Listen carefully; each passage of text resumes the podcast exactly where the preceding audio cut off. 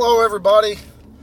It is the end of my work week, so that means it's time for you to join me on the Homeward Path. This is the show that I record in my vehicle on the way home from work at the end of the work week. And my name is Adam. I'm a husband, father of three, work a full time job, and listen, magic's tough. It takes a lot of time and a lot of money.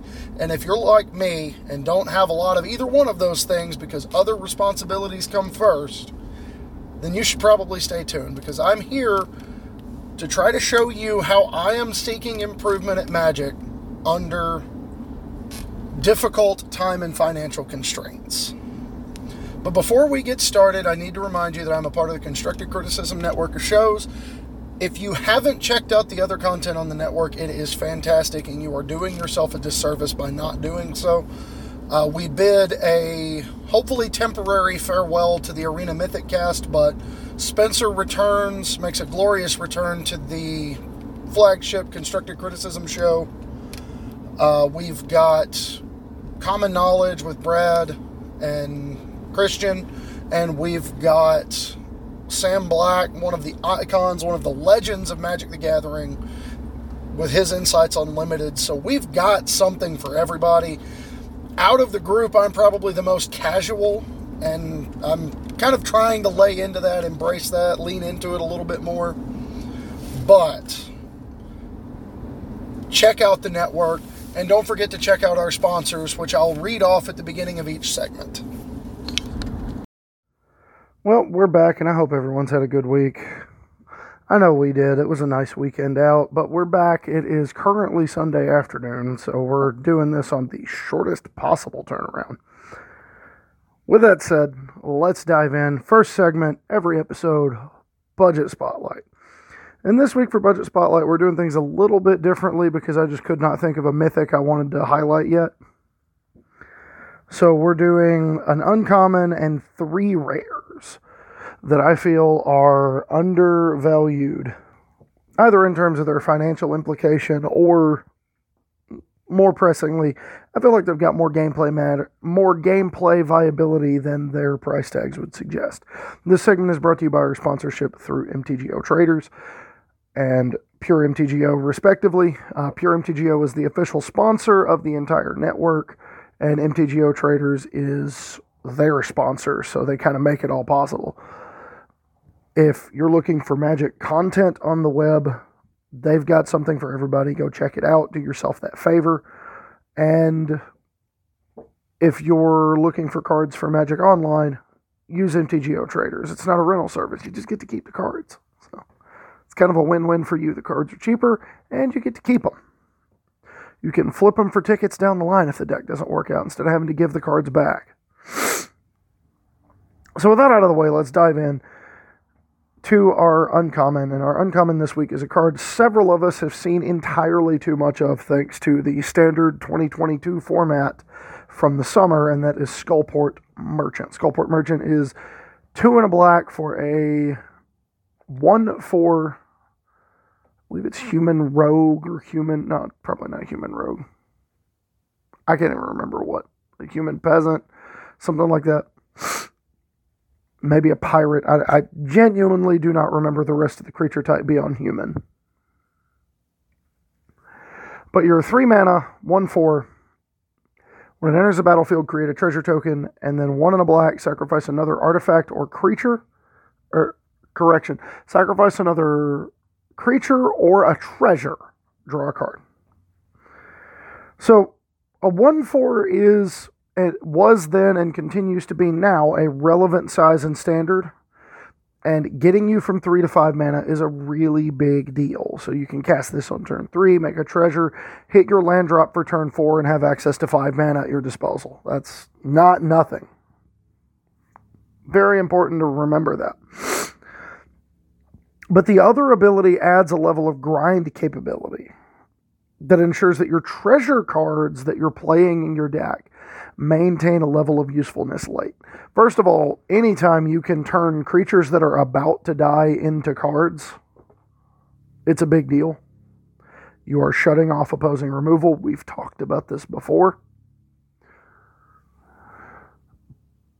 but it's also the ability to, you know, if you top deck this to wide open board, nothing else going on, it reads five mana, one four. When this creature enters the battlefield, draw a card. Like it, it just it's a it's a creature on the table and it draws a fresh card. And if you draw a prosperous innkeeper or if you draw a Kalain, that represents another card. You know, every single one of these creatures, these kind of mopey, unassuming creatures, can snowball into this engine where you're just digging through your deck trying to find the haymaker you need to win the game or to stabilize. So, all the way around, not a bad deal, especially for the price. The paper price, courtesy of Cool Stuff Inc., is 25 cents a copy. And the Magic Online price, courtesy of MTGO traders, is a penny. 0.01 tickets. So, you know, if you haven't picked these up, I don't know what you're doing. Kind of a big deal. It's it's not the kind of card that's going to be dominant in a format, but it is the kind of card that's always going to have a niche. And for that reason, I think it's a really good value. Moving on to our first rare of the week, we're talking Treasure Map. Now, Treasure Map is kind of a near and dear thing for me, but it's a two mana artifact, a modal double face card. The front half is a two mana artifact. It's not modal double face, it's just a classic double face. You meet the conditioning, you transform it. I should specify that. For one and tap, you can scry one and then put a landmark counter on treasure map. Then, if you have three or more landmark counters on it, create three treasures and transform it. And on the other side, it, it goes from treasure map to treasure cove. And treasure cove can either tap for a colorless mana or can tap, sacrifice a treasure, and draw a card. There have been plenty of bad mid range decks that were made better while this card was in standard, not that long ago. I have vivid memories playing against piles of cards, playing uh, Karn, Scion of Urza, and this as their card draw package, and they're otherwise incapable of accessing card draw decks, and it was just wonderful for exactly that role. You know, it's it's generic card draw, if nothing else. But it also still has utility for a, an as still has utility as an enabler for a litany of synergies, especially with more treasure cards being printed after it. You know, not the least of which is anything that allows you to untap it, allows you to keep eating treasures to draw cards, uh, you've got the synergy with cards that care about what's on top of your library, be it Delver of Secrets, be it whatever. You know, scrying in your upkeep in response to your Delver trigger is kind of cool. Scrying in your upkeep in response to other triggers, you know, clash, kinship, whatever what uh, all the triggers that are out there, right, that care about the top card of your library, being able to scry for one mana is kind of a big deal. And then once flipped, again, it makes three treasures and then gives you a way to turn them into actual cards. It's kind of a big deal. Think Mazemind Tome, but with less mana effort involved. Because, you know, Mazemind Tome we talked about being the best white card draw available. This was better because this would turn from a two mana investment and then tome you had to activate four times in order for it to go away. So you get four activations before you would get to before you would gain life and stop getting benefit. So like on its face, tome draws more cards, but this fixes you early and draws you cards late, whereas tome made you choose between the two between the two, I kind of dig Treasure Map a lot. Uh, and price wise, at Cool Stuff Inc. for paper, it's $7 a copy, which is obviously not stellar. But considering how cheap everything else is on this list, I thought we could get away with one that's a little bit on the high side. And it's sort of evergreen when it comes to formats like Pioneer and Commander.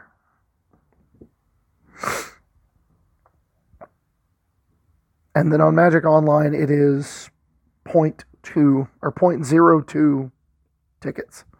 It's two cents, two pennies. We can do worse than two pennies for that effect on Magic Online.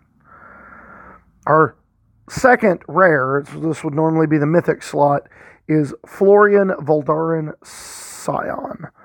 Now, Florian is a little bit of kind of a, a, an add in here because it obviously doesn't have the same kind of direct synergy with treasures that the rest of the cards we're going to talk about does.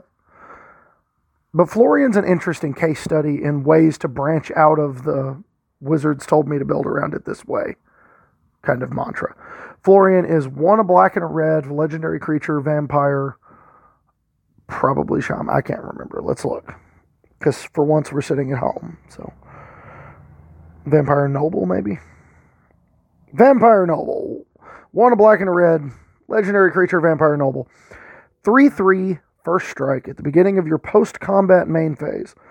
Look at the top X cards of your library, where X is the total amount of life your opponents lost this turn. Exile one of those cards and put the rest on the bottom in a random order. You may play the exiled card this turn. So, it's a decent example of a small ball payoff for a stray treasure token because you chip in and then you get to look at the top card of your deck and decide if you want to play it this turn. And if it's a one drop spell, well, if you've got an extra treasure laying around, you can play it. But the more treasures you have, the stronger this ability gets because you have more mana laying around. Even disregarding that, it provides a much needed punch of card advantage to black red aggressive decks, which admittedly we haven't seen too many of in the current standard format, but it honestly kind of makes me think the format might be a little bit susceptible. If we can find an aggressively oriented black red deck in the format, Florian might be enough to make it good. And while this is not a mythic, this is a card that could have a major impact going forward. Both one, the price tag is really low, and two, it's potentially going to be in a format where one of its most natural predators may not be there for much longer. That being Alrund's Epiphany, that may or may not get banned. Uh, it's it's the kind of card that rewards you for getting on the ground and getting in there and it just it feels like the kind of card that is waiting for just a little bit more support and we've got Innistrad Crimson Vow on the way Kamigawa Neon Dynasty in February like this thing could go from zero to hero really quick and that is not that that is an that is a reasonable place to look especially at the price tag of one dollar in paper and two cents on MTGO. And last but not least, for our Commander Slanted card, we have Marionette Master. Marionette Master is four black black. Let's double check creature types because I can't remember things.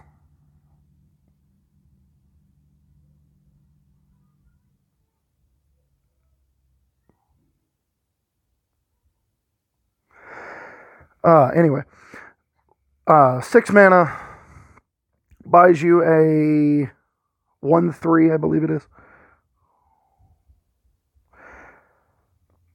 Let's get it pulled up if this thing will ever listen to me. Marionette Master. Six mana buys you a 1 3 human artificer with Fabricate 3. When this creature enters the battlefield, put your choice of either three plus one plus one counters on it or create three servos. And then, whenever an artifact you control is put into a graveyard from the battlefield, target opponent loses life equal to Marionette Master's power. You want a way to punish people for bad decisions with Smothering Tithe for letting you get all the treasures? Just jam this thing. Like, jam this thing with a stack of 15 treasures and watch your opponent's faces just go, oh. Oh. Oh. Oh. it even goes as far as being the uh, the centerpiece of a story, one of the one of the really good stories from my old LGS Goose's Computers and Games. In which we had a mirror between two blue black control players that were playing this card as a win condition in their blue black control decks because we were we were brewers what can we say? Marionette master has with the with the plus ability has a lot of synergy with treasures because treasures can sacrifice freely. So they were playing treasure map and then they were playing spell swindle and other uh, like blue and black cards that just left a stray treasure behind here and there. And it led to one of the funniest sequences I've ever seen where one player jammed Marionette Master, and then we saw three copies of Spell Swindle before a disallow finally resolved the stack.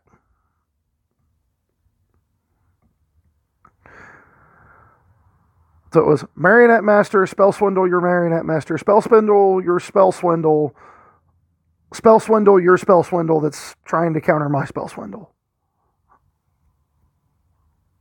And then obviously with four, with three plus one plus one counters on Marionette Master, if you get five treasures from Spell Swindle, you will in turn have enough treasures to kill your opponent from 20 life that was the sort of combo, and I use air quotes there that they were trying to go for, but it was a really cool story. One of the one of the wildest stack resolutions I've ever seen, and just a really cool moment in LGS history, if you will. But seriously, whether it's treasures or just any other artifact sacrificing loops, think Time Sieve from last week's episode you know, if you've got a marionette master on the battlefield and you're executing this one of the time sieve loops, your opponent's dying at the same time. It just closes out games. You know, nine times out of ten, your default mode is going to be six mana, four six.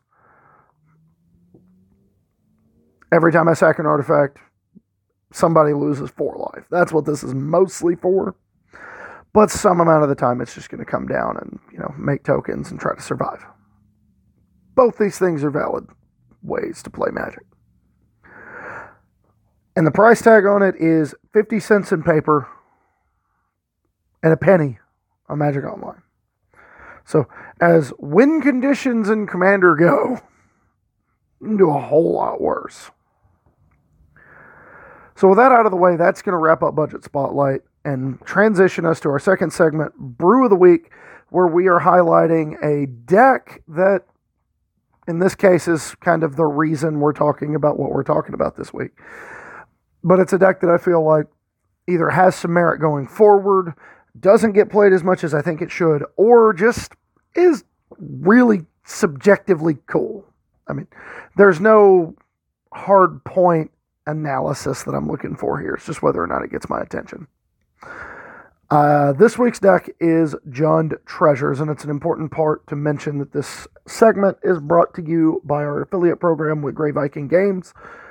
Uh, that affiliate link is down in the description if you are watching this on YouTube, listening on Constructive Criticism, or Pure MTGO. And if you're not listening on any of those parts, join our conversation in the blah, blah, blah, Facebook group Homeward Pathfinders, and it's going to be in the pin messages there. So,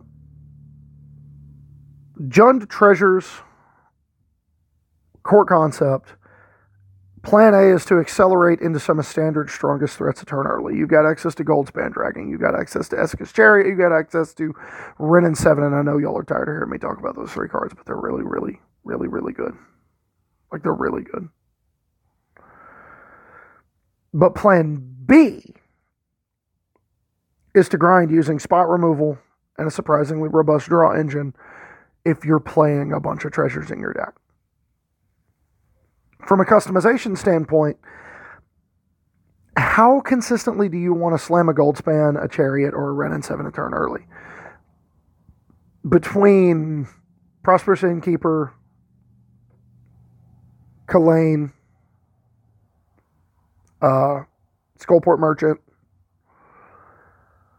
you know, there's a number of ways to get that one mana ahead, to get that first good threat down. So if you really want to go down that rabbit hole, you can you can go all the way down it with cards like Magda uh, or Magda and Jaspera Sentinel, and just be all the way in on casting four and five drops early at the expense of being able to interact. On the flip side, you can play a little bit more of an interactive deck and still be able to jam Innkeeper, who is a reasonable magic card, on turn two. You know, Innkeeper on two, Chariot on three, Binding on four, Goldspan on five is still a reasonable curve. So, how deep into the treasure engine do you want to go? Do you play Kalain? Do you play cards like uh, Seize the Spoils or Unexpected Windfall? Do you play additional ways to use your treasures or make more? How much learning do we want to do? And if you do want to do a bunch of learning, what's your lesson plan look like?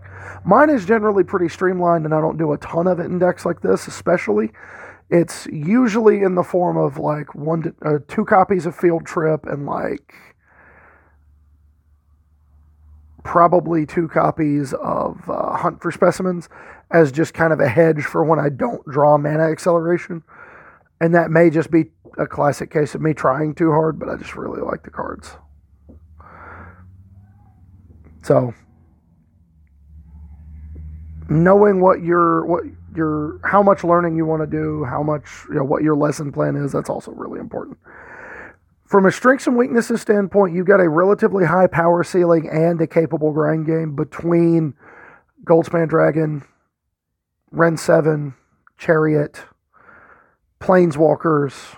I mean, you've got a lot to choose from that can just, you're just a pile of cards that each one of them can take over the game. And you've got the draw engine and the grind capability of stuff like Orcus or uh, Skullport or, you know, these other really kind of incremental grindy cards that you are playing alongside these single like snowballing engine cards in your deck. But being able to play all those cards doesn't mean you're going to consistently play all those cards thanks to the uh, the biggest weakness which is mana. We don't have we don't have things like triomes or shocklands or fable passage in the format anymore. So we kind of have to improvise pretty heavily and lean really hard on the treasures to fix our mana. And depending on whether or not you get a gold span down and get going, you may not be able to. So your treasures will be stressed rather frequently the further down the just play good cards route you go. And of course, the fewer really good cards you play, the harder it is to just hit those high impact top decks and dominate the game. So it's a really delicate balancing act to get it right. And I'm not going to pretend that I have. From an outlook perspective, when you play a pile of good magic cards, you get a great feeling of being able to come back from nearly any given situation. You know, you board's relatively stable. You're kind of sitting there looking at each other and you just top deck a gold span and go at it. That feels pretty strong.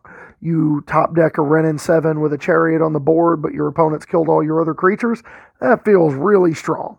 You top deck Skullport Merchant in the middle of the game. And you're you're not super excited, but at least you know, you know, I'm getting at least one more card out of this. And if my opponent trades a removal spell for it, even better. Because then it's a two for one. The most important facet of this deck is balancing its mana. Because it's really important to have a clear vision in determining what your color balance. It's really a deck that is either green red splashing black for uh, Skullport, Deadly Dispute, and Binding, or it's green black splashing gold span and nothing else in red. at least in my experience. It's got to be one of those two models. If you're base black, you really want to lean toward the one where you only need red mana for Goldspan. If you're base green, you can kind of cheat a little bit more and get away with being more green red and having the black be your light splash. But it's really important to have a clear picture of like what you want your curve to look like, you know, how you interact with the format, how you're going to sideboard all those things that we've talked about on this show several times over. It's really important with a deck like this that is very much a right 75 right weekend kind of deck. So that's going to wrap up Brew of the Week. Let's move on to the main topic, which I dubbed Treasury Department because I, sometimes I lack imagination. Uh, main segment is made possible by contributions from Patreon. Patreon.com slash HomewardPathMTG is where you can get involved in that. This show is always going to be free, but if you like what we're doing enough to help us keep doing it, head over there, become a patron, take advantage of your rewards. So, treasures have gradually become a big part of Magic. Just kind of out of nowhere, it feels like. They officially became a thing in Ixalan with a few similar but not the same name tokens appearing throughout the years before. You know, we have the gold tokens that did the same thing. We had the uh, Etherium cells from uh, Tezzeret, whichever one it was that was in uh, Aether Revolt, the four drop one. Whatever the case may be, there's a there's a precedent for these non-creature artifact tokens that tap and sacrifice to make mana. They provided you a temporary boost in mana and fixing.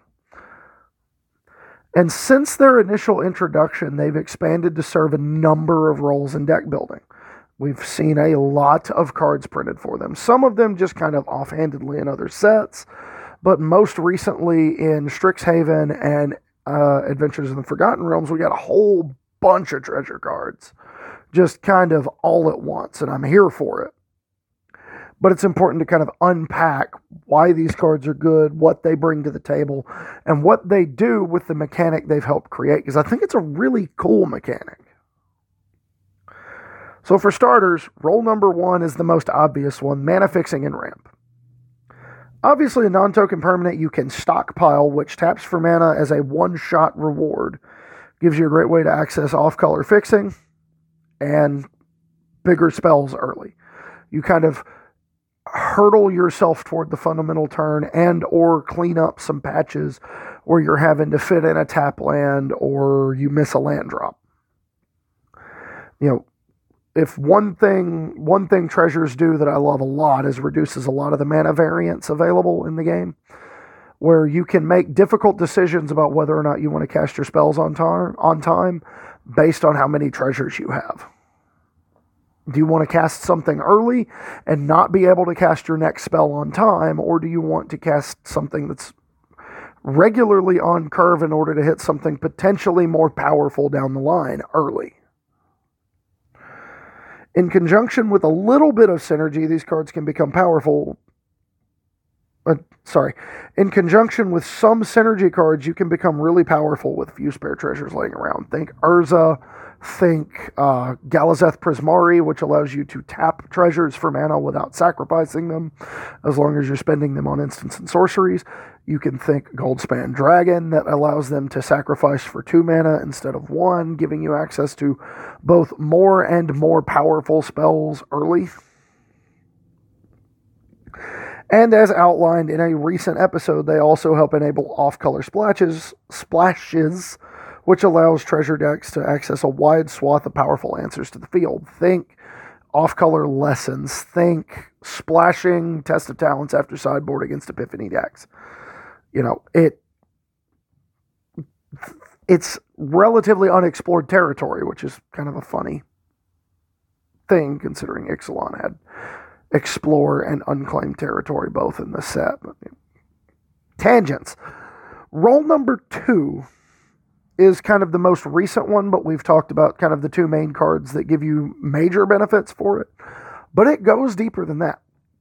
Uh, card advantage would be role number two. Cards like Treasure Map and Skullport Merchant allow you to directly convert treasures to cards at a clearly defined rate. Skullport Merchant trades two mana and one treasure for a card, while a flipped treasure map transforms just a treasure directly for a card once a turn. But there's more to it than that. Cards like Deadly Dispute, Costly Plunder, things that allow you to sacrifice permanents to draw cards. A really good example going way, way back Perilous Research. Two mana, draw two cards, sacrifice permanent. That's pretty good alongside treasure tokens. It was really good alongside hatching plans, which is why we played it initially because you could sacrifice hatch if if uh, hatching plans went to the graveyard, you would draw three cards. So an end step perilous research would sacrifice hatching plans and draw five. But in conjunction with treasures, it allows you to have more of a fail state, if you will. Uh, Deadly Dispute, Costly Plunder are direct synergy pieces. Deadly Dispute lets you trade two mana and a treasure for two cards and another treasure. So you're functionally just trading two mana and Deadly Dispute for two more cards because you break even on treasures, which is kind of a big deal. Uh, Costly Plunder is just two mana, sacrifice an artifact or creature, draw two cards. But all of that, the fact that these cards are relatively non discriminatory in what you use to power them, makes them that much more powerful in conjunction with a little bit of synergy, which is where role number three comes in.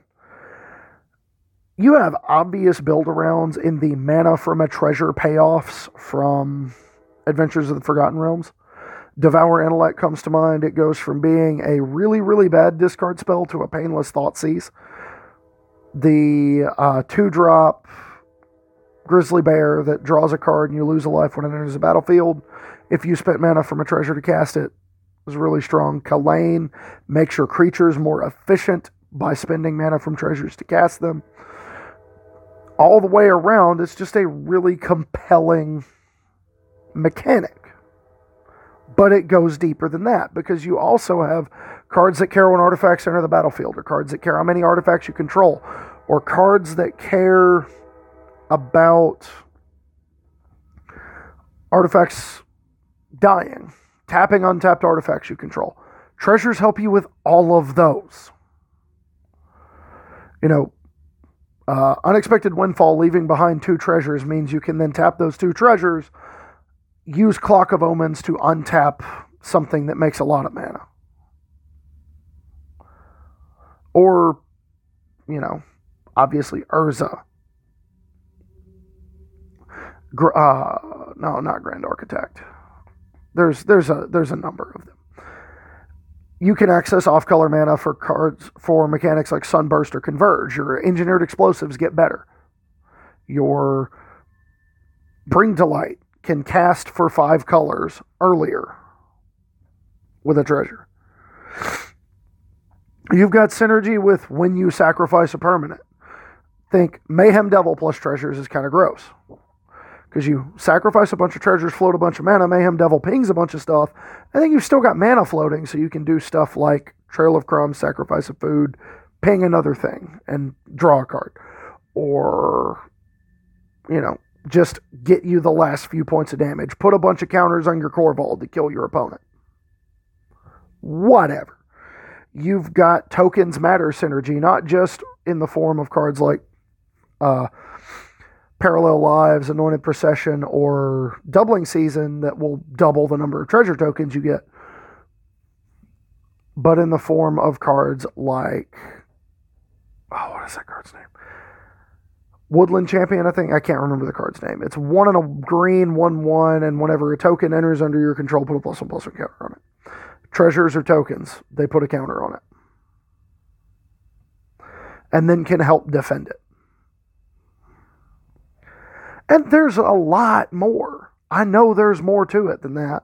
And there's more that's on the way because this is a really sweet mechanic. And I don't think it's something Wizards intended to just be pocketed into this format. I think this is one of the ways you help with mana fixing and mana ramp going forward without having to shuffle a ton, is to really lean into treasures. And that leads into our final notes. Treasures began life as a pretty simple mechanic, but have a lot to offer and a lot more utility than their original design. They went from being, yeah, you can jump ahead from in, in mana for one shot. It's like a delayed ritual. You pick when the ritual fires off. To this like all-encompassing engine where you get to do a whole bunch of cool stuff all at once. And I'd really, really like to see this theme continue to be expanded upon because I think it's just neat. It's just cool. You know, it's it's similar in a lot of ways to some some some other mechanics from other games in which I mean, you know, Hearthstone gives you the coin. You you have cards that make the coin. And it's really similar to the coin. Except any deck can use it use the same spells. You know, Ragavan is a classic example of treasures providing a massive benefit to a card that honestly probably didn't need it. But it's a clear example of like tacking an extra treasure on being just that little bit extra. this is really good. So, the more we continue to see them expand and play around with this design space and creating and using treasures, the more I think the game is going to evolve in an interesting direction because they simultaneously lower and increase variance based on how you play them.